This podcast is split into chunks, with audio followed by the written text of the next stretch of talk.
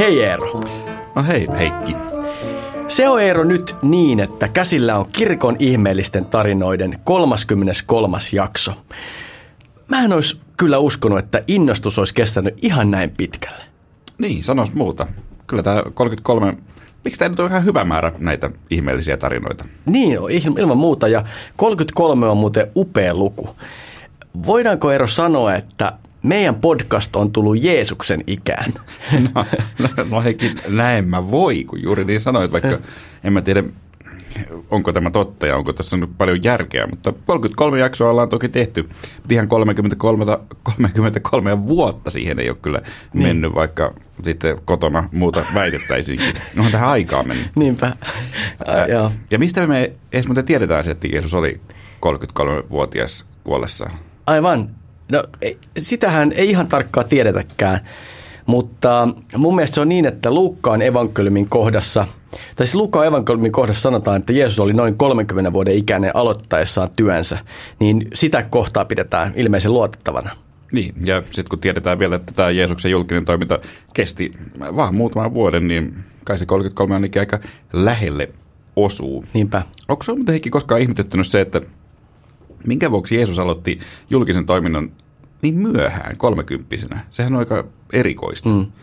Tässä tulee ehkä nyt mieleen tämä ihan hauska mun mielestä aiheeseen liittyvä vitsi, että mitä yhteistä on Jeesuksella ja nykynuorella. No mitä, kerropa. No tietenkin se, että molemmat ovat pitkätukkia, asuu 30 kotona ja jos ne jotain tekee, niin se on ihme. Kyllä. Vaikka nyt kun mä tämän sanoin, niin emme kyllä tiedä, onko tämä pitkä tukkaisuus nykynuorilla enää kovin suuri kauhisteluaihe. Ehkä joskus 50 vuotta sitten oli, tulee mieleen vaikka nämä Isä Kamillo-kirjat, joissa niissä oli nykynuorilla aina pitkä tukka ja se olisi kauheata Isä Aivan. Kamillo ja myös muuten sen kommunistijohtaja Pepponen mielestä. Oletko muuten lukenut viime aikoina näitä kirjoja? En ole viime aikoina, mutta olen toki lukenut. Tota, äh, mutta olihan siis tota toi, kyllä mä vähän nauroinkin, koska kohan toi vitsi klassikko. äh, mutta tota, mutta ihan siihen kysymykseen, niin mä en, en kyllä sitä itse asiassa enää kovasti ihmetellyt, koska mä tiedän, että se ei ollut mitenkään tavatonta Jeesuksen aikana. Että juutalaisessa kulttuurissa per, perhe vissiin perustettiin siinä iässä, eli siinä 30 hujakoilla. Ja Jeesus ei tietenkään sitä tehnyt, vaan ryhtyi julistajaksi ja parantajaksi. Mutta tota, ehkä Jeesuksen niin kuin alkuvaiheesta mä oon enemmän joutunut painimaan Jeesuksen ensimmäisen julkisen ihmetteon kanssa. Ja, ja oikeastaan se tavallaan liittyy meidän aiheeseenkin. No se on totta. Ja viime kerralla me ei muuten meinattu päästä aiheeseen äh, millään sisään, vaan me menetettiin puolet kuulijoista siinä äh, niin höpinöistä. Nyt, nyt paljastaa heti alkuun, e, että tänään me halutaan äh, puhua meitä kiehtovasta aiheesta, nimittäin luostarioluista. Niin. Me ollaan useammassa jaksossa kerrattu luostareista niin kuin kilvottelun paikkoina. Mutta tällä kertaa vastaan tulee aika erikoinen sääntökunta, trappistit. Ja monelle suomalaiselle tämä trappisti-sana, se tuo lähinnä mieleen tämmöisen erikoisen oluen. Ja tänään kirkon ihmeellisten tarinoiden, voisiko nyt sanoa, että juhla, juhlajaksossa. Juhlajakso, juhlajakso. näin. Niin me kerrotaan tämän äh, trappistisääntökunnan aika mun mielestä siis erikoinen, hauska ja jotenkin koskettavakin äh, syntytarina. Ja, ja sitten me kerrotaan myös, että minkä vuoksi tämä sääntökunta tuli tutuksi nimenomaan oluista. Niin, ja mun mielestä kun kirkollisessa podcastissa puhutaan alkoholijuomista, niin varmaan olisi hyvä ja syytäkin pohtia sitä, että miksi eri kristillisten kirkkokuntien ja suuntauksien suhtautuminen alkoholiin on niin kovin kovin erilaista. Oh, ja se on, se on itse asiassa järjettömän mielenkiintoinen ja mm. hauskakin, hauskakin teema. Ja totta kai puhutaan myös siitä, mistä usein puhutaan, mm. kun tästä asiasta puhutaan, eli alkoholista, että, että miksi suomalaisten ja myös Suomen kirkon suhde alkoholin on ollut jotenkin poikkeuksellinen, ehkä jännitteinen ja voisiko sanoa jopa hankala. Mutta mm. nyt Heikki, sä tuossa vähän aikaa sitten siis sanoit, että sä oot paininut tämän Jeesuksen ensimmäisen ihmetteon kanssa, niin kerropa miksi? Äh, hei, palataan siihen myöhemmin ja kaikki selviää aikanaan, mutta vielä ennen kuin lähdetään liikkeelle, niin todetaan Eero kuitenkin se, että tämäkin podcast on tehty yhteistyössä Kotimaalehden kanssa ja, ja sieltä Kotimaalehdestä löytää myös tätä aihetta käsittelevän lehtijutun. Ja äh, se on muuten äh, ihan muiltakin jutulta tosi mainio lehti mun mielestä, jonka avulla pysyy kirkon asioista hienosti kartalla. Ja nyt kun pandemia-aikana ollaan paljon kotona, niin mikä voisi ilahduttaa enemmän kuin kotiin kannettu lehti. Ainakin mua tämä kotimaan kolahdus postilukussa ilahduttaa joku, joka viikko tosi paljon. Eli nyt siis tiedät, mitä tehdä, jos korona ahdistaa. Ja kotimaan lisäksi meidät löytää myös kaikista tärkeimmistä podcast-sovelluksista. Ja sitten me ollaan tietysti myös Radio Dayn aalloilla. Voit muuten antaa meille viiden tähden arvio esimerkiksi Apple-podcasteista, tai jos sun oma podcast-ohjelmas tätä tukee. Sillä, kuten tunnettua, se auttaa meitä eteenpäin. Ja se tiedetään myös, että Spotifyssa tämä viiden tähden arvion antaminen ei onnistu. Tästä on tullut jotain kyselyitä meille. Ei, mutta sehän tarkoittaa vaan sitä, että jos vaikka sitä kautta kuuntelet, niin sittenhän se hyvä palaute kannattaa kertoa kaverille. Niin, se on, se on ehkä vielä parempi. Ja jos muuten haluat olla yhteydessä, niin ehdotuksia ohjelman aiheiksi ja palautetta voi laittaa osoitteeseen palaute at kirkon ihmeellisimmät tarinat.fi. Pitkä osoite, mutta kaikki yhteen ja ilman äkkösiä. Huom, ilman äkkösiä. Ja se meidät löytää Facebookista ja Twitteristä myös. Olette varmaan kaikki niin hakoja hakemaan näistä, näistä sovelluksista meitä, niin varmaan löydätte meidät sieltä ihan vaan hakusanoilla.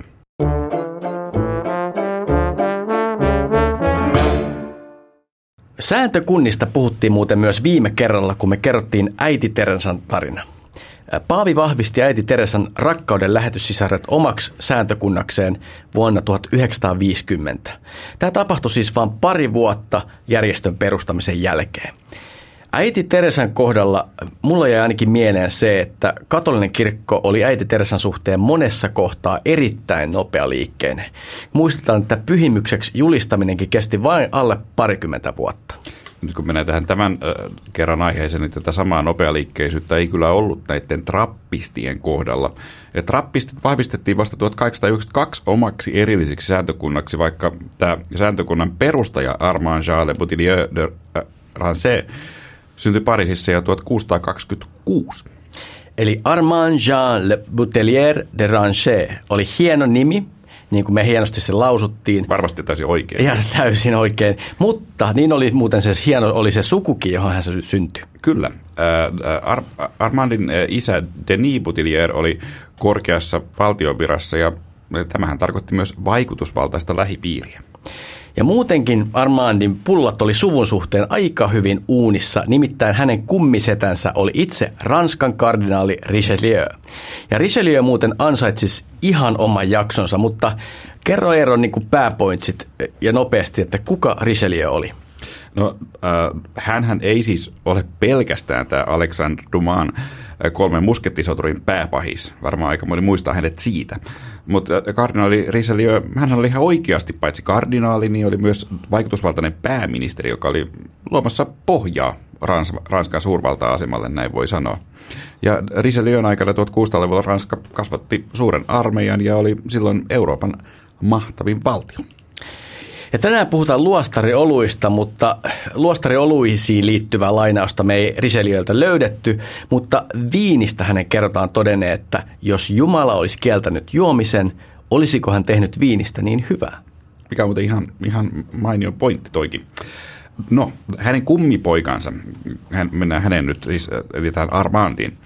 Äh, hänen päätymisensä luostariin ei ollut mitenkään ilmeistä – Alun perin Armandille oli kaavailtu sotilasuraa Maltan ritarikunnassa, eli siis tällaisessa maallikkosääntökunnassa, jonka juuret ulottuu vuoteen 1099, siis eli ristiretkiin, ristiretkien aikaa, jolloin ristiretkereistä pallotti Jerusalemi. Juuri näin.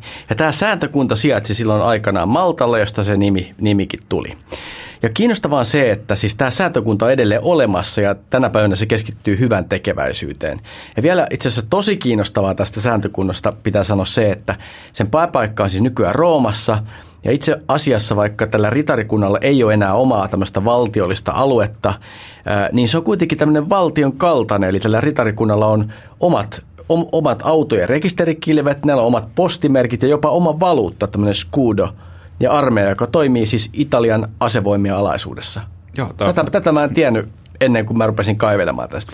On, tämä on tosi, tosi kiinnostava erikoista. Mäkin joskus olen tätä vähän tutkinut ja on muuten sitä, että tämä kaipaisi ihan oman jaksonsa. Tämäkin, jo, joo. Joskus tämä on kirkon ihmeellinen tarina. Joo. Tuntuu löytyvän tuolta.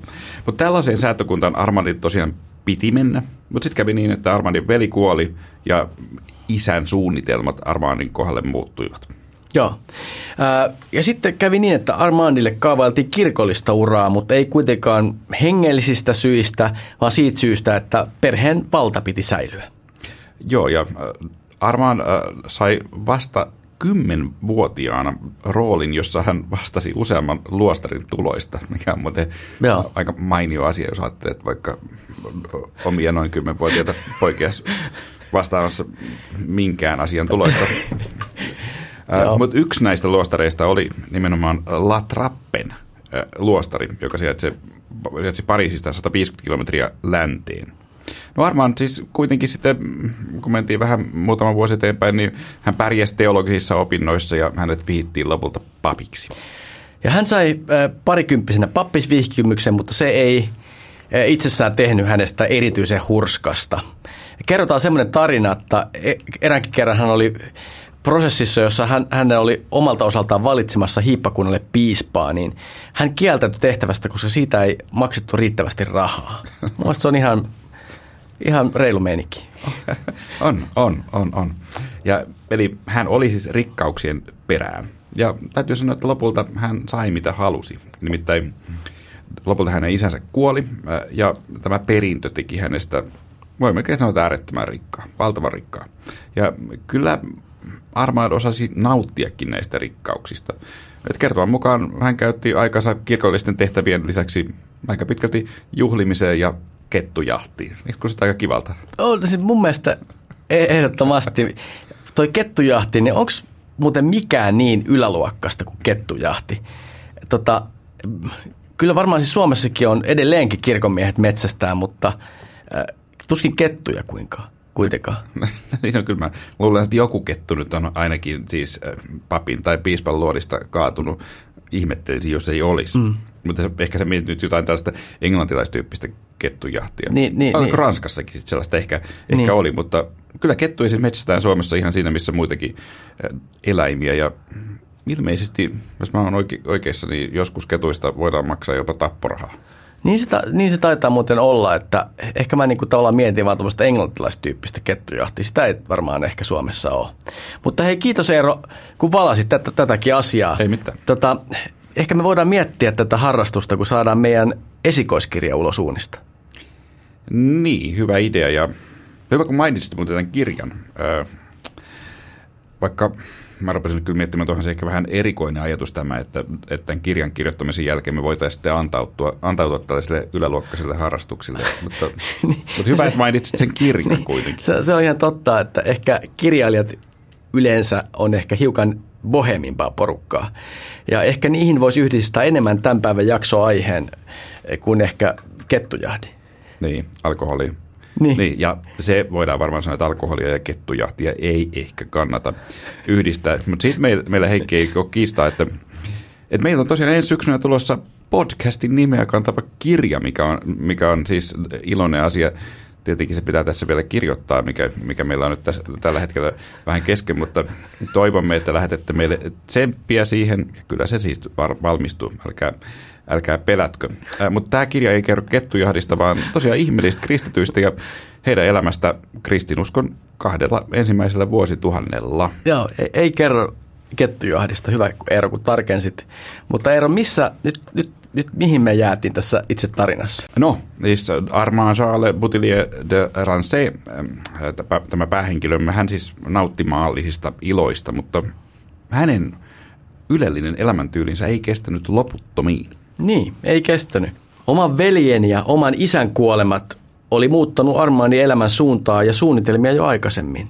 Ja itse asiassa kuolemalla oli osansa myös Armaanin hengellisen elämän muuttumisessa.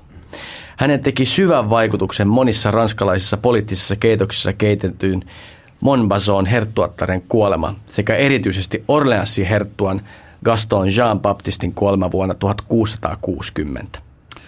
Ja Armaan pääsi avustamaan hautaus, hautajaistilaisuuteen, joka järjestettiin kuninkaiden hautapaikassa, eli siis Saint-Denis basilikassa Pariisissa. Ja nämä vaikuttavat tapahtumat sai Armandin mielen muuttumaan. Armand rupesi epäilemään omaa ylellistä elämäänsä. Ja Armandin kääntymykseen yhdistetään tämmöiset sanat, että joko evankeliumi pettää meidät tai tämä on tuomion talo. Niin ja tällä tuomion talolla hän siis viittasi koko ö, siihen astiseen elämäänsä. Juuri näin. Ja Armandin kääntymys johti siis siihen, että hän luopui kaikesta omaisuudestaan. Hän piti ainoastaan tämän La Trappen luostarin, johon hän asettui asumaan vuonna 1664. Ja Armaan toimi siis apottina tässä Latrappen luostarissa ja, ja, ja silloin tämä, voidaan sanoa, että tämä luostari oli ikään kuin vastakohta hänen maallistuneesta elämästään. Latrappen luostari keskittyy erityisesti katumukseen, johon kuuluu hiljaisuus, niukka ruokavalio ilman lihaa ja eristäytyminen maailmasta ja eristäytyminen jopa, jopa tutkimustyöstä. Ää, yhteydenpito ulkomaailmaan haluttiin pitää ihan minimissä. Nämä Armandin uudistukset sai jalansi ja muissakin sistersiläisluostareissa, joihin siis tämä Latrappen luostari silloin kuului. Ja nämä, nämä luostarit, jotka omaksui Armandin ajamia uudistuksia, niin ne rupesi, he rupesivat kutsumaan itseään trappisteiksi. Juuri näin. Ja se, että trappistit tunnustettiin omaksi sääntökunnaksi vasta 1800-luvun lopulla – johtuu siitä, että trappistit oli sistersiläisen sääntökunnan sisäinen liike ja sitä kutsuttiinkin reformoiduksi sistersiläisyydeksi. Etenemistä tietysti hidasti myös Ranskan vallankumous 1789, joka ajoi silloiset La Trappen munkit pakosalle Sveitsiin. No nyt ollaan siis saatu selville tämä, että, että trappistit olivat siis Sistersessen sääntökunnan reformaatioliike ja vastaiskun maalistumiselle. Tämä on tieto, mikä varmasti kaikkia ilahduttaa, kun me ollaan sen nyt kerrottu, mutta miten se nyt tunnetaan hyvistä oluista? Siihen meidän pitää päästä. Niin, no siis tämäkin tietyllä tavalla liittyy Armandin ajamiin uudistuksiin. Koska luostarin piti eristäytyä maailmasta, sen piti olla myös omavarainen. Eli elanto piti hankkia munkkien työllä. Vaikka trappisteilla oli ruokaan liittyviä rajoitteita, niin nämä rajoitteet ei kuitenkaan ulottunut alkoholiin. No, me voitaisiin ruveta puhumaan sitä oluesta. Joo. Oli, mä tällaisen lehden otsikon näin, jossa sanotaan, että, että trappist kruunaa pääsiäisen, mikä, mikä oli mä mainio otsikko mun mielestä. Ja ehkä on tarpeetonta mainita, että tämä ei ollut siis millään tavalla kristillinen aviisi. Ja siinä siis kerrottiin, ei nyt puhuttu mitenkään näistä trappisti äh, munkeista tai luostareista, vaan kerrottiin vain, että trappisti ollut sopii pääsiäisherkkujen kanssa hyvin. Niin. No, kerrotaan, ennen kuin mennään näihin tota, oluisiin, niin kerrotaan se, että et trappist luostareita on peräti 170 ympäri maailmaa ja vain 11 niistä on oikeus tuottaa tämmöistä trappist-olutta. Niin, eli aina kun yhdistetään olut ja trappistit, niin voidaan sanoa, että kaikissa näissä 159 muussa luostarissa poistellaan päätä ja ajatellaan, että eikö nämä nyt muuta aihetta keksiä. Niin. Että... Voi, voi, voi, voihan olla. Tosin, tosin voi olla niin, että, että mä luulen Eero, että meillä ei ole ihan hirveästi kuuntelijoita tässä sääntökunnassa, koska lähin luostari on Norjassa. Ai siellä on? Joo, joo, siellä, siellä on. Ja, tota, ja ne luostarit, jotka... Äh, Trappis taas tuottaa, niin niistä semmoinen detalji, että niistä peräti kuusi on Belgiassa ja kaksi Alankomaissa. Niin, niin, just niin, että se keskittyy, keskittyy sinne. Joo. Mutta sitten, mikäs, kerropa Heikki, mikä tekee Trappist-oluesta juuri Trappist-oluen? Kerro mielelläni, mutta mä haluan todeta kuitenkin ennen, että paitsi että me ei olla teologian, historian tai alkukielen asiantuntijoita, niin me ei olla myöskään ollut asiantuntijoita. No, tämä on totta ainakin tämä jälkimmäinen, mutta kyllä Heikki musta on nyt alkanut tuntua, että, että, että näiden kaikkien 33 jakson ansiosta, niin kyllä meistä on aika nopeasti tullut taas kirkon ihmeellisimpien asioiden asiantuntijoita. Että niin. Kyllähän jokainen ihminen on jossain asiantuntija. Jos me ollaan tehty näitä nyt 33 jaksoa, niin ehkä me nyt aletaan olla kohta jonkinlaisia asiantuntijoita tässä. Eli siinä mielessä voidaan varmaan sanoa, että kyllä meidän asiantuntijuus ulottuu myös näihin luostarioluisiin nyt. Yes, okei. Okay. Toi on muuten totta ja tällä auktoriteetilla voidaan kertoa, että, että trappistiolut ei sinänsä ole omat ollut laatunsa, mutta siinä on muutama hieno piirre, joka erottaa trappistoluet muista.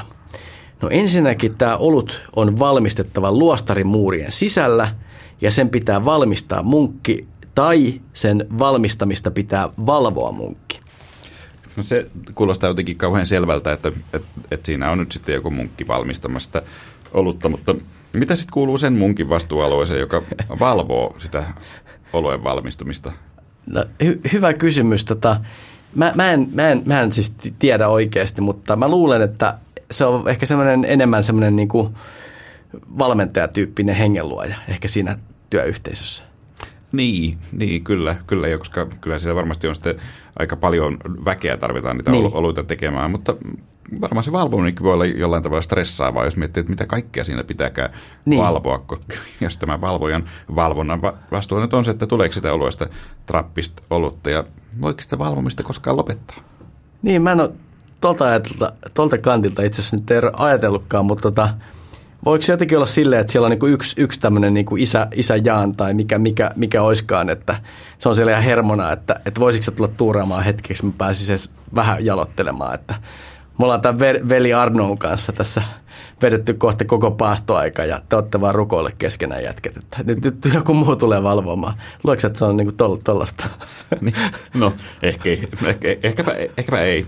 Mutta tosiaan idea varmaan on just se, että ne on tällaisia isoja tuotantolaitoksia nykyisiä, jotka, niin. jotka pukkaa sitä olutta ympäri maailmaa. Ja, ja toisaalta tiedetään, että munkit on vähissä luostareissa, niin kyllä sillä on varmaan ihan niin kuin perusduunareita tekemässä sitä olutta. Ja, ja se, että se nyt jollain tavalla niin kuin voidaan ajatella, että kyseessä on trappisti olut, niin jotenkin sen munkin siinä pitää olla sitten yhtälössä mukana. Niin, siellä se on varmaan valvomassa. Mm, just niin.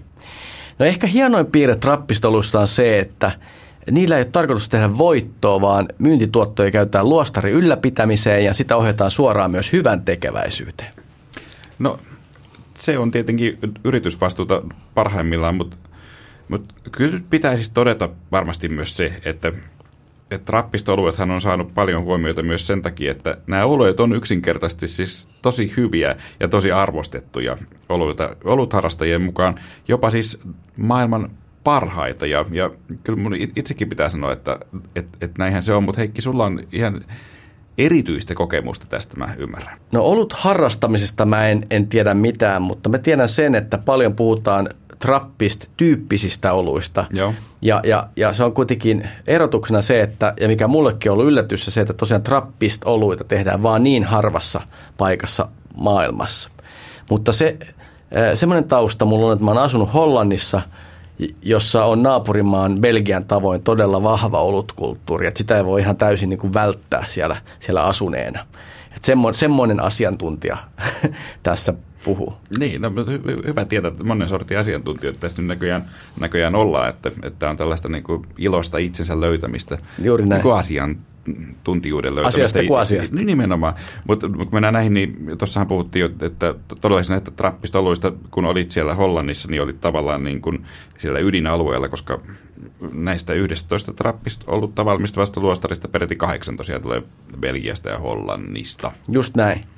Tota, ja tämmöisten olut-entusiastien mukaan ja monien tämmöisten alan listauks, listausten mukaan maailman paras olut, siis ihan kaikkien oluiden kaikkein paras olut on belgialaisen trappisluostarin Westfleterin tekemä olut. Siis tota, ää, ja tämä on sinällään, sinällään kiinnostava, että tämän oluen hankkiminen on ihan oma juttunsa.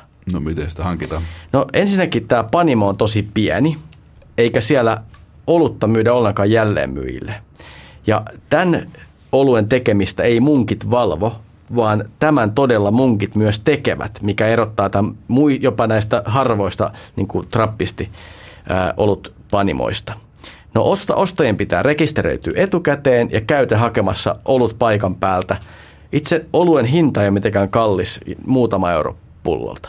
Tämä on kyllä tosi erikoinen hinta maailman mm. parhaalle oluelle.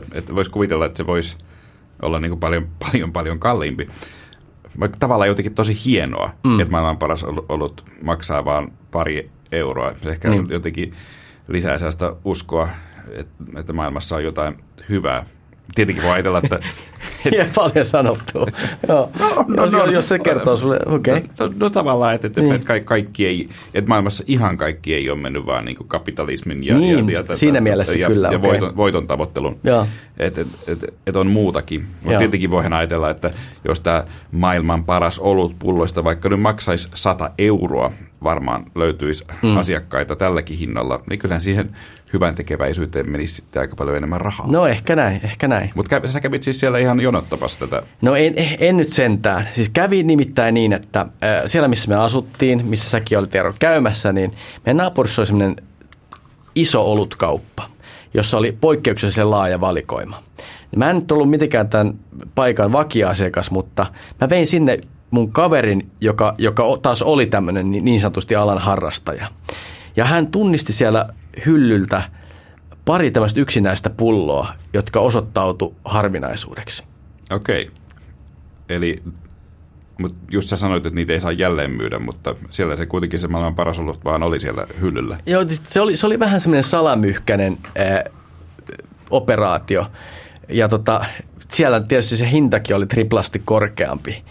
Ja se on kiinnostavaa, että sen pullon tunnistaa siitä, että siinä pullossa ei ole lainkaan etikettiä. Siis siinä ei ole mitään, siinä on vaan semmoinen kohokuvioiden numero. Mutta siis totta kai sellaista piti maistaa. Me ostettiin tämä olut ja sitten me suunnattiin kotiin. Okei. Okay. Äh, ennen kuin kerrot, mitä se maistui, niin trappistoluihin, siihen liittyy vielä tällainen – piirre, että, että ne kuuluisi juoda tällaista tavallaan niin isoista maljamaisista laseista, jotka vähän muistuttaa ehkä ehtoollismaljaa, voisi ajatella. Oliko joo. teillä sellaista? Siis ne, ne muistuttaa ehtoollismaljaa, sieltä se tulee. Ai tulee? Joo, joo, joo okay. tulee.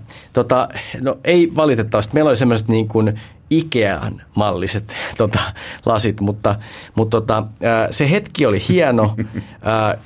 oli, oli, oltiin avaamassa se olut, jota koko maailma himoaa. Koko maailma. Koko mä, maailma. Mä en muuten tiennyt ennen tätä jaksoa vielä, että, että minunkin pitäisi himota tätä ja. olutta, mutta, no, mutta millä se maistuu? No tässä on nyt semmoinen riski, että mua ei koskaan hyvä, hyväksytä minkään olutseuran jäseneksi koskaan. Okei, okay, hyvä tietää. No kerro. No täytyy ehkä tässä tunnustaa, että se maistuu niin kuin kotikaljalta. Siis sellaiselta, jota saa seurakunnan leirikeskuksesta. tai siis en mä siinä tilanteessa viittinyt mielipidettäni paljastaa, vaan mä niin kuin nyökkäilin mukana siitä ja ihailin näitä hienoja vivahteita tästä maailman parhaasta oluesta. Oikeastaan voi ajatella, että trappisti luostari on jonkinnäköinen seurakunnan leirikeskus. No, sehän sitä niin kuin... Siellä vähän ollaan vähän pidempään. niin, niin, niin, niin, niin, just näin. Niin, mutta sä kuitenkin siinä No siis myhäilit mukana. No mä, mä, olin, mä olin vaan, että, että on, onpa, onpa niin kuin. No tykkääkö sun, sun kaveri siitä? Joo, hän, hän kyllä kehu sitä. Hän kehu kovasti sitä ja, ja selitti, että miksi tämä on niin, miksi tää on niin hienoa leirikeskuksen tota, kotikaljaa. Okei. Okay. Mitä muuten sanoit, nyt kun kuvailit sitä, niin se kuulostaa jotenkin vähän sahdilta. Sehän on myös tällainen, siis olut, suomalainen olutherkku, mitä kaikki kansainväliset olut julkaistu hehkuttaa, että onpas kyllä hienoa, että, että aivan tällainen suomalainen oluttyyppi. Joskus tämä on maistanut ja onhan se kyllä ihan kauhean makusta. Mä, mä en ole koskaan maistanut. Joo, se, se ei ole edes kotikalja, se on enemmän vaan, että, että, sä, että sä meni, löytäisit sen vaikka viime tai kaksi kesää sitten hylätyn seurakunnan leirikeskuksen, siinä olisi jäänyt vähän jonnekin, niin. jonnekin tota, noin saavin pohjalle kotikaalia. Niitä on muuten aika paljon nykyään, niitä hylättyjä leirikeskuksia. On, siksi tämä onkin mahdollinen esimerkki. Mutta mut sun tapauksessa kuitenkin nämä rahat, tai ainakin osa niistä, ne mitä se ei kauppa ei, ei vetänyt välistä, niin ne meni nyt munkeille hyvän tekeväisyyteen ja sinne loput meni sen lähikaupan tukemiseen. Joo, eli voisiko sanoa loppu hyvin, kaikki hyvin? Kyllä voi. Mutta äh, trappisti olueksi sitä ei tosiaan kuka vaan voi oluttaan kutsua. Mutta sitten jos mennään, puhutaan luostarioluista, niin se on jo vähän helpompi kategoria. Ja tietenkin siis luostarioluitahan tehdään ympäri maailmaa, ja ne voi olla ihan oikeastaan minkälaisia vaan, jos mm. niitä vaan luostarissa tehty. Mm. Mutta äh, jos Belgiassa pysytään, niin siellä esimerkiksi on määrätty, että luostariolut voi tarkoittaa olutta, jota pannaan luostarissa, joka ei ole trappistiluostari. Mm. Mutta sitten se on aika tähän laaja määritelmä. Että toisaalta luostariolut siellä voi olla myös ihan vaan olut, jota joku iso olutfirma valmistaa jonkun luostarin kanssa te- tehdyn tällaisen kaupallisen yhteistyösopimuksen avulla. Niin. Tästä ehkä hyvä esimerkki on ehkä tunnetuin luostariolut, tämmöinen belgialainen Leffe, jota valmistaa valtava tämmöinen InBev-konserni. Ja heillä on sopimus Notre Dame de Leffe-luostarin kanssa. Joo, ja sitten vielä viimeinen tällainen mun mielestä ehkä jotenkin hähmäisin kategoria belgialaiselle luostariolueelle on vaan se, että, että tämä olut on vaan nimetty jonkun jo, jo lakkautetun luostarin mukaan. mutta mm. silloinkin sitä valmistaa joku teollinen olutfirma. Ja varmaan nyt näin, että sit se olut on jollain tavalla niin kuin luostari, muiden luostari oluiden tyyppistä tai mm. näin, mutta siinä saattaa olla tällainen lakkautetun luostarin nimi ja kuva ehkä Okei, okay. niin, niin, niin, joo. Okei, mutta se pitää vielä sanoa, että äh, luostarioluita pannaan ympäri maailmaa, mutta Belgiassa ehkä tämä, ja voisi sanoa myös Hollannissa, niin tämä laji on varmaan viety kaikkein pisimmälle. Kyllä, mutta Heikki, sä tuossa kertoilit vähän näistä sun omista Hollannin juomareissuista, jos näin voi sanoa. Juomareissu, okei, okay, okei, okay. selvä. Mutta pitäisikö me nyt ylipäänsä mennä tähän kohtaan, että pohdittaisiin ylipäätään kristinuskon suhdetta alkoholiin? No joo, puhutaan ilman muuta. Se on kiinnostava aihe jo siitäkin näkökulmasta, että uskonnoillahan on tosi erilaisia asennoitumisia alkoholiin. Jos mietitään vaikka islamia, niin siellä alkoholikielto on aivan ehdoton. Siis se koskee tietysti alkoholin juomista, mutta se koskee myös alkoholin kuljettamista tai myymistä myös. Joo, se on kiinnostavaa ja, ja eroaa kyllä merkittävästi taas kristillisestä käsityksestä, koska tällaiselle alkoholin täyskielolle ei varmastikaan kyllä raamatusta perusteita löydy. Hmm. Vaikka samaan aikaan tietenkin pitää todeta, että raamattu kyllä kieltää humaltumisen ja alkoholin, alkoholin käyttämisen tällaisessa tilanteessa, joka voi olla toiselle pahennukseksi tai haitaksi. Niin. Mä en tiedä, onko se tämmöistä niinku tietämättömyyttä vai tunnetta, mutta tuntuu siltä, että vanhempien kirkkojen suhde alkoholiin on paljon mutkattomampi tämä tämmöinen niinku pohjoismainen luterilaisuus. Ja sitten tästä raamatullisuudestakin ja siitä, että mihin raamattu velvoittaa, niin siitäkin ollaan hyvin eri mieltä monessa paikassa. Niin kuin hyvin tiedetään täällä Suomessa, niin vanhoilliselle stadiolaisille tämä alkoholikielto on edelleen ehdoton. Et siinä mielessä itse aika lähellä islamia, koska siinä katsotaan, että raamatun varoitukset alkoholihaitoista, että ne tukee tällaista hyvinkin absoluuttista kieltäytymistä. Ja jos lestadiolaisuudesta puhutaan, niin vielä enemmän asiaa varmasti on vaikuttanut liikkeen isän Kaaresuvannon papin Lars Leevi Lestadiuksen ärhäkkäkin hyökkäys viinan kirouksia vastaan. Niin siitä näkökulmasta mun mielestä lestadiolaisuuden näkökulma on ihan ymmärrettävä. Ja mikä siinä riittäisi Lestadiukselle kyllä töitä myös tänäkin päivänä. Se on muuten aika pysäyttävää, että alkoholihaitat aiheuttaa Suomessa jopa puolentoista miljardin välittömät kustannukset vuosittain. Kaivoin vähän näitä statistiikkaa, niin se on todella pysäyttävä. Se on kyllä paljon, paljon rahaa ja, ja uskomatonta. Ja on varmasti siis näin. Se on ihan selvää, että jos Suomesta nyt jotenkin taikaiskusta poistettaisiin alkoholi, niin vaikka poliiseja tarvittaisiin tosi paljon vähemmän kuin nyt, vaikka Suomessa muutenkin on niitä vähän. Mm. Mutta jotta nyt ei ihan ajauduta puhumaan alkoholipolitiikasta, niin äh, Heikki, nyt, nyt mä muistin tämän, että sä alussa siis sanoit, että sä oot paininut Jeesuksen ensimmäisen ihmetteon kanssa, niin olisiko nyt aika kertoa, että miten? No joo, okei. Okay. No ensinnäkin, että Jeesuksen ensimmäinen ihmettekohan tapahtui Kaanaassa, jossa vietettiin häitä. Siellä Jeesus muutti veden viiniksi, kun muistetaan, sen jälkeen kun Maria oli sitä asiasta ilmoittanut Jeesukselle. Ja se on tosi kiinnostava ra- raamatukohta ja jotenkin hauskaa on se, että tosi usein, kun siitä puhutaan tai saarnataan, niin pitää jotenkin alleviivata, että, että tämä ei ole sitten mikään alkoholi, alkoholipoliittinen kannanotto. Ja se on ehkä siinä niin kuin jotenkin kiinnostavaa, että aina se pitää siellä niin kuin sanoa justiin noin. Se on kiinnostava raamatukohta ja jotenkin mun mielestä hirveän hauskaa on se, että tosi usein kun siitä puhutaan tai saarnataan, niin, niin sitten ehkä äänessä olevan papin tai jonkun muun pitää alleviivata, että, että tämä kohta nyt ei ole minkäänlainen alkoholipoliittinen kannanotto, että tässä ei sanota suuntaan eikä toiseen mitään siitä, että, että miten juopumiseen pitäisi suhtautua. Niin ehkä se on se, on se asia, mikä siinä on niin erikoista, minkä, mä, minkä kanssa mä oon painunut. Tota, ja ehkä samaan aikaan, niin eihän siinä kohdassa, jos lukee sen raamatukohdan, niin eihän siinä suhtauduta alkoholiin myöskään kovin kielteisesti. Siinähän kerrotaan, että kaikki tarjoaa ensiksi hyvän viiniä, sitten kun vieraat alkavat juopua huonompaa. Ja se niin kuin ikään kuin todetaan tässä kohtaa aika toteavaan sävyyn. No. Tietenkään tätä ei tule lukea irrallaan kontekstista. Muualla raamatussa kantahan on tältä osin tosi selvä. Juopumistahan pidetään vakavana syntinä, koska siitä seuraa rietas meno. Mutta olisiko Jeesus voinut aloittaa jollain vähän helpommalla ihmetteolla?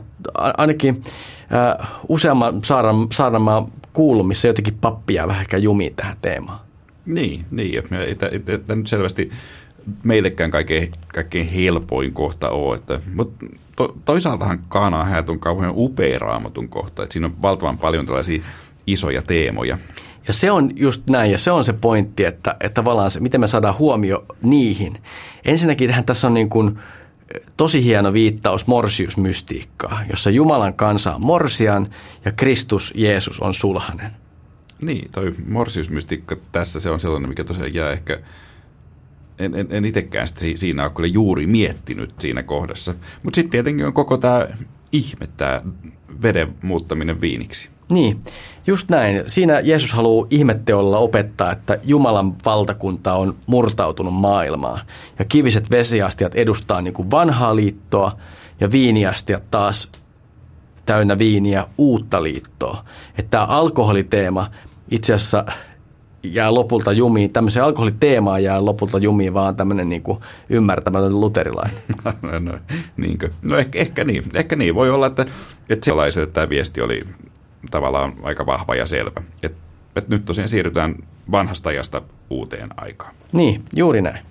Mutta Heikki, kerropa, nyt, nyt siis sä et oikein kunnolla ole vieläkään vastannut t- tähän, että mi, miksi, miksi tämä on niin hankala kohta. Että mikä sun oma suhtautuminen on alkoholiin? Koska jos mä oikein muistan, koska olin paikalla, niin sun häät, teidän häät ei ollut mitenkään, ne ei ollut tällaiset kaanaan häät. Niin, niin jos sä tarkoitat sillä sitä, että oliko meillä alkoholia meidän häissä. Niin. Niin, en, niin sä muistat oikein, ei ollut. Ja, ja mun se oli aika hieno juttu, että ei ollut. Et tarkoitan sillä sitä, että hyvin pärjättiin ilmankin ja ei ainakaan mun korviin kukaan siitä mitään valittanut. Mutta nyt jos mä muistan oikein, niin teillä taas oli viiniä. Joo, jos mennään siihen kohtaan, mutta ehkä mä haluan vielä noista sun häistä.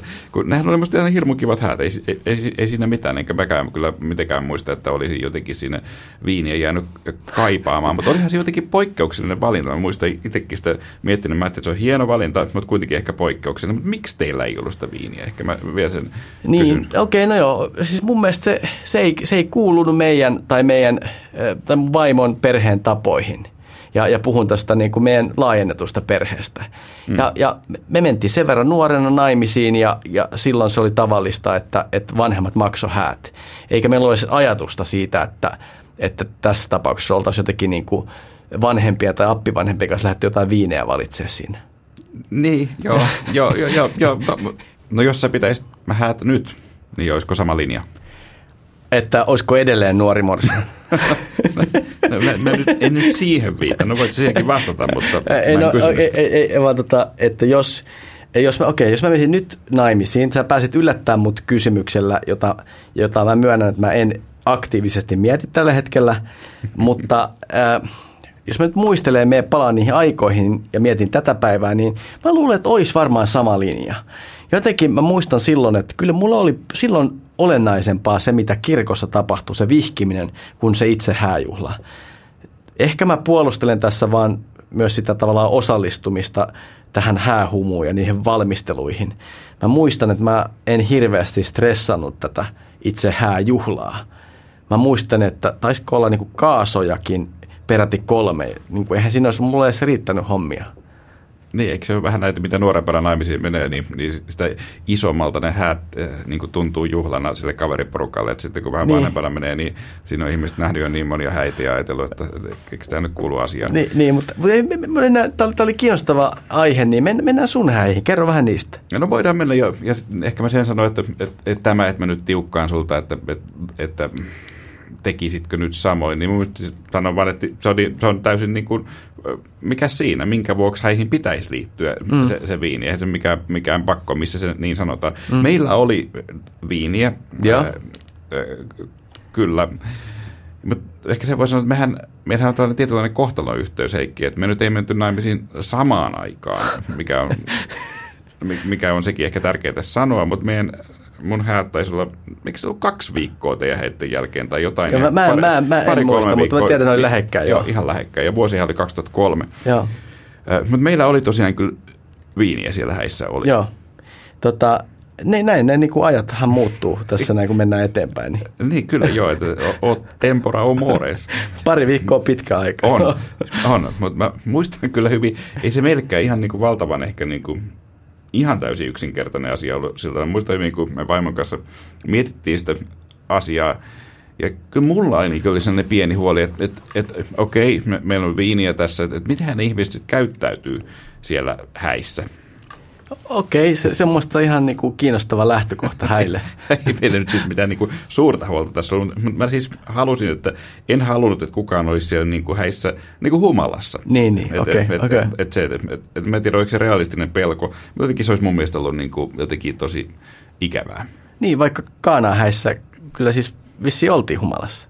Niin mä en muista, että meillä olisi ollut silloin kyllä mitenkään niin kuin hääteemana Kaanaan häät. Mutta no tosiaan näin, näin siis haluttiin. Ja sen takia me ostettiin sitä viiniä, mutta ei mitenkään erityisen paljon. Ja sitten sit myös silloin, kun meillä ei ollut silloin mitenkään kauheasti rahaakaan. Mekin oltiin äh, jotakuinkin nuoria, ei ihan niin nuori kuin te, mutta, mutta tämä viini, mikä me ostettiin, niin sekin oli sellaista niin sanottua kutsuttua kyykkyviiniä, eli sitä niitä halvimpia sieltä lattian rajasta. Niin, mutta siis Kaanahäissähän kävi niin, että Jeesus muutti veden viiniksi vasta kun viini oli loppu. Eli siinä mielessä teidän häistä olisi voinut tulla Kaanahäät. Niin, totta, joo, kun viini oli vähän. Niin, se, se on totta, joo, että jos olisi loppu, niin joku olisi tullut sinne tekemään samanlaisen ihmeen. Että en muuten koskaan ajatellut, että meillä oli melkein sama tira, tilanne. Ihan pari yksityiskohtaa vaan jäi puuttumaan näistä kaanaheista. Niin. Mutta mä muistan ihan elävästi kyllä teidän häät ja täytyy sanoa nyt, että teillekin oli tosi kivat häät. No kiva, mä muistan ne kyllä, kyllä ihan ehdottomasti samoin, mutta mä voin ehkä sanoa, että jotain mä tekisin ehkä eri tavalla nyt. Että kyllä mä oon sitä mieltä, että, että, että jos sitä viiniä on, niin ehkä se voisi olla sitten niin kuin ehkä edes vähän parempaa viiniä kuin mitä me silloin, silloin ostettiin. Mutta silloin oltiin nuoria ja se, ei kukaan varmasti sitä miettinyt, että oliko tämä viini nyt hyvä vai paha, että, oliko, että olivatko nämä onnelli, onnelliset häät. Mm. Edelleen olemme yhdessä, joten ihan onnistuneet häät oli siinä mielessä. Oli, oli, mm. joo. Äh, mutta mehän ollaan Heikki aina joskus puhuttu tästä meidän omasta hengellisestä taustasta, niin kyllä varmasti on näin, että se vaikutti tähän meidän kummankin ajatuksiin tästä alkoholitarjoilusta, vaikka nyt ehkä vähän eri tavoin, niin. eri ratkaisuihin päädyttiin. Ei, no totta kai, kyllähän totta kai se siihen niin kuin liittyy ja, ja ehkä se voi summata siten, että ei se ole koskaan ollut ehkä niin kuin, ihan niin kuin mutkattomin myöskään suhde alkoholiin. No näin joo. No ei nyt varmaan mikään kaikkein mutkikkainkaan. Niin. Et, ei, ei mulle esimerkiksi alkoholi ole ollut mikään tällainen kielletty hedelmä, miten mm. sitä välillä aina sitä kuvataan, jos, on, jos, se, jos se jotenkin kielletään. Et ei, ei se ole koskaan ollut mulle tällainen. Mm. Ja, ja tästähän usein puhutaan tästä kielletty hedelmäasiasta, kun silloin kun keskustellaan vaikka kieltolaista ja, ja, ja raittiusliikkeistä, että et, et nämä olisi jotenkin synnyttänyt tällaisen ilmiön, ilmiö, että, että alkoholista tuli sitten sellainen, että sitten kun sitä saa, niin sitä on pakko juoda aivan valtavasti. Niin, niin eli alkoholista tulee sitä houkuttelevampi asia, että mitä enemmän sitä kielletään. Ja, mutta tämähän huomattiin esimerkiksi kieltolan aikana, jolloin salakuljetus kukoistui ja, ja tota, tämä tuttu Algot Niska, niin, niin sehän tako alkoholilla aika paljon rahaa. No hän oli siinä varmaan Suomen paras. Ja, niin, niin moni löysi omia tapoja viinan valmistamiseen ja juomiseen ja kieltolaki oli aivan mahdoton valvoa mitenkään tehokkaasti. Niin kyllä, mutta, mutta se voidaan, jos mennään tähän kirkkoon, niin kirkkohan on Suomessa ollut luonnollisestikin enemmän raittiusväen puolella. Ja kun mennään tuonne 30-luvulle, ää, niin hauska sitaatti tulee esimerkiksi lähetysseuran silloiselta ää, lähetysjohtajalta Matti Tarkkaselta, joka muuten tämä meidän rakkaan ää, yhteistyökumppanin kotimaalehden sivuilla jo silloin taannoin oli hyvin katkera siitä, että tämä kieltolaki kumottiin kansanäänestyksessä vuonna 1932. Joo, Matti Tarkkanen kirjoitti, että äänestystuloksella, joka kumosi tämän kieltolain, niin kansa tuomitsi itsensä juomarikansaksi, joka ei tahdo eikä taida tulla toimeen ilman sellaista iloa, mitä vain päihdyttävät juomat antavat. Ja hän jatkoi ja kirjoitti, että äänestys, äänestyksen tulos on niiden voitto, jotka eivät kysy sitä, mikä on Jumalan tahto ja lähimmäisen paras, vaan oma nautinto ja ajallinen voitto. Siinä on aika tymäkkää tekstiä. On, on, on kyllä. Mä luulen, että tuskin kukaan lähetysjärjestön tai kirkon johtohahmo enää kutsuisi suomalaisia juomarikansaksi. Niin, ei, ei, ei, ei varmaan, mutta varmaan ehkä sillä pääsisi otsikoihin ainakin. Mutta kyllä toi mun mielestä osoittaa, että raittius ja kirkko on kulkenut käsikädessä aika pitkään. Ja vaikka tästä päivästä käsin sitä on ehkä vaikea ymmärtää, siitä me ei varmaan nyt saada riitaa aikaiseksi, että alkoholi on aiheuttanut suomalaisille perheille viime vuosisatojen aikana aika monenlaista kärsimystä. On, ja, ja se toki selittää kaikki nämä kieltolait ja kaikki muutkin alkoholin rajoitusyritykset. Että tästä päivästä ajatellen näille raittiusliikkeille on niin kuin hirveän helppo nauraa, mutta mm. kyllä siis näillä raittiusliikkeillä on ollut ihan hyvät syyt vastustaa alkoholia silloin aikoinaan. Niinpä, liikaa liikaa ja varmaan se on kirkon kantakin aina ollut. Kyllä, joo. Vaikka erikoistahan on, että, että että kirkkohan on ainoa paikka, jossa alaikäisille saa tarjoilla alkoholia. Ai niin, no okei. Okay. Tässä niin, on ajatellut vaikka no. kaikkea niin kuin rippikoulujen konfirmaatioita, niin, niin. jossa moni maistaa sitä ehtoollisviiniä sitten ensimmäisen kerran. Ja tämä kiinnostavaa muuten, ehtoollisviini oli ainoa sallittu viini kieltolain aikaa ja, ja edelleenkin se muodostaa just tässä ikärajakysymyksessä alkoholilaissa poikkeuksia. Joo, kiinnostava juttu muuten toikin.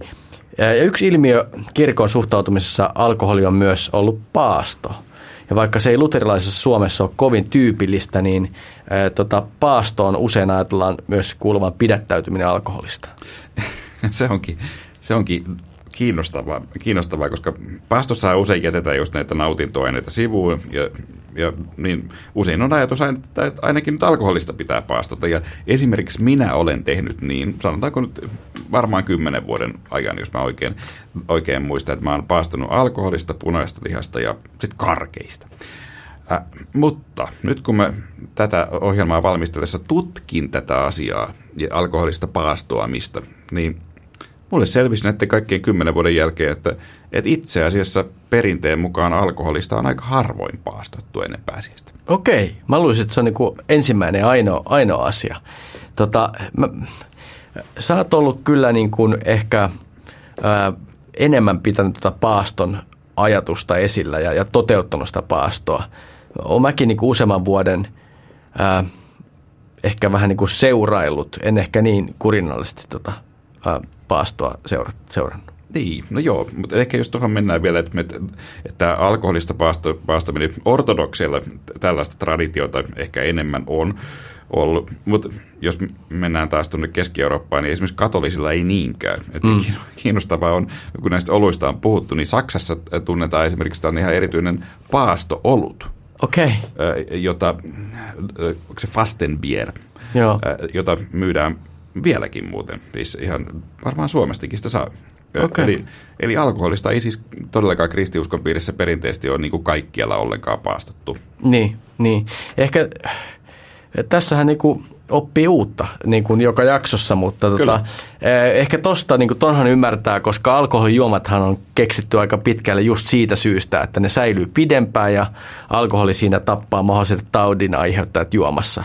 Eli siis se on ollut tietysti perinteisesti ollut niin kuin turvallisempaa juoda olutta kuin, kuin vettä. On, on kyllä. Ja jos palataan nyt tonne, mistä lähdettiin näihin luostarioluisiin, niin ei sielläkään todella tämä humaltuminen ole tarkoituksena ollut, vaan mm. nimenomaan, että siinä on, siinä on juoma, joka, no ensinnäkin, että se maistuu ihan hyvältä ja toisaalta se säilyy. Mm, mm, just näin. Säilyy ja, ja välttyy mahapöpöiltä, jos niin. sitä juo. Mutta tosiaan nyt tässä ollaan hypitty oluesta viiniin ja näköjään hypittiin takaisin, mutta paljon tässä äh, alkoholiasiassa vielä olisi käsittelemättä. Ehtoollisviineistä voisi olla paljon lisääkin, mutta, mutta varmaan nyt kun tässä ruvetaan lopettelemaan, niin voidaan sanoa, että, että kyllä kristinuskon ja alkoholin suhde on ollut tosi monipuolinen ja värikäs. Siitä löytyy vaikka mitä kiinnostavaa. Just näin. Ja varmasti on näin, että kristiuskon piiristä ei löydy mitään ihan yhtenäistä suhtautumista alkoholiin, vaan se on vaihdellut aikojen myötä ja eri kirkkokunnilla on ollut omat ajatukset siitä. Niin, mutta äh, kuulija äh, rakas, olisi kiva kuulla sinun ajatukset päivän aiheesta.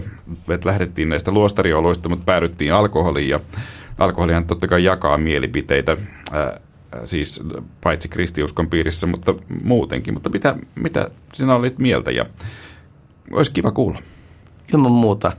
Hei, sitten on aika sanoa, että tämä podcast on tehty yhteistyössä Kotimaalehden ystäviemme kanssa ja jokaisesta podcastista ilmestyy lehden sivuilla aina myös erillinen juttu. Ja meidät löytää myös Spotifysta, Apple podcasteista ja oikeastaan ihan mistä vaan podcast-sovelluksesta, mitä käytät. Ja jotkut niistä tosiaan antaa mahiksen, äh, antaa meille tällaisen viiden tähden arvion, se on kiva, mutta vielä kivampi on tosiaan se, jos vaikka kerrot kaverillesi, että, että nyt on tällainen aivan huikea äh, kirkon ihmeelliset tarinat podcasti olemassa, että käyppäs kuuntelemassa.